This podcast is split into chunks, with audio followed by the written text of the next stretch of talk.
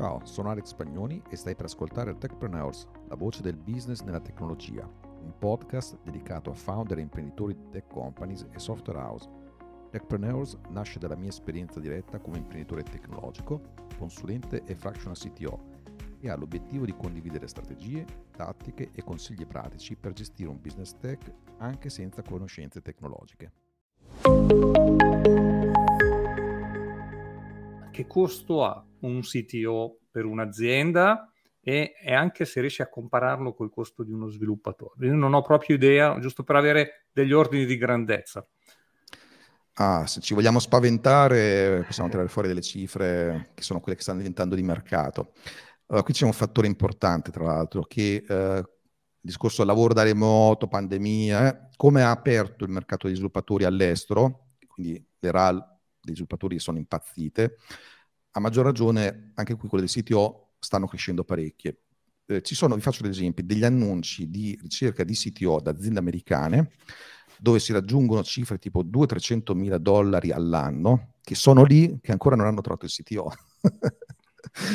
Adesso non voglio dire che tutti i CTO costano così, diciamo che allora, se non stiamo parlando dello sviluppatore che si sta convertendo in CTO, eh, quindi già un minimo avviato, è facile partire dai 50-60k in su.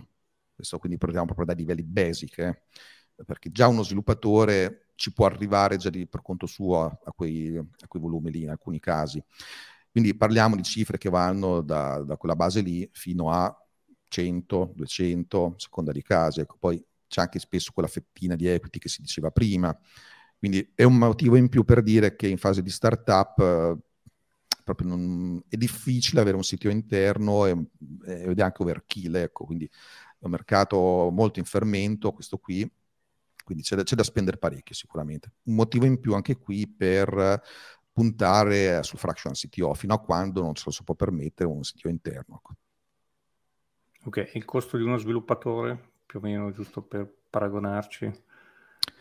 Ok, allora qui abbiamo diversi livelli di, di seniority, diciamo che ormai un sviluppatore base che inizia adesso, è difficile ormai trovarlo sotto i 30k di RAL, uh, qualcuno si riesce a trovare anche 25, ma sempre più raro.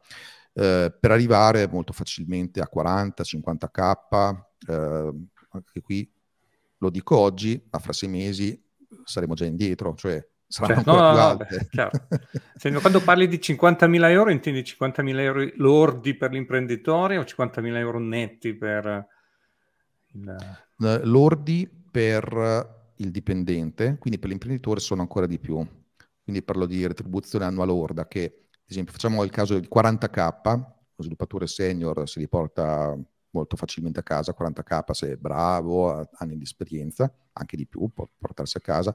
Ecco, 40k di RAL più o meno corrispondono a, spannometricamente, a 60.000 euro di costo per l'azienda diretto, senza aggiungerci poi costi indiretti di gestione, costi amministrativi, quindi proprio certo. il costo totale del lavoro per l'azienda è molto vagamente per 1,5 la RAL.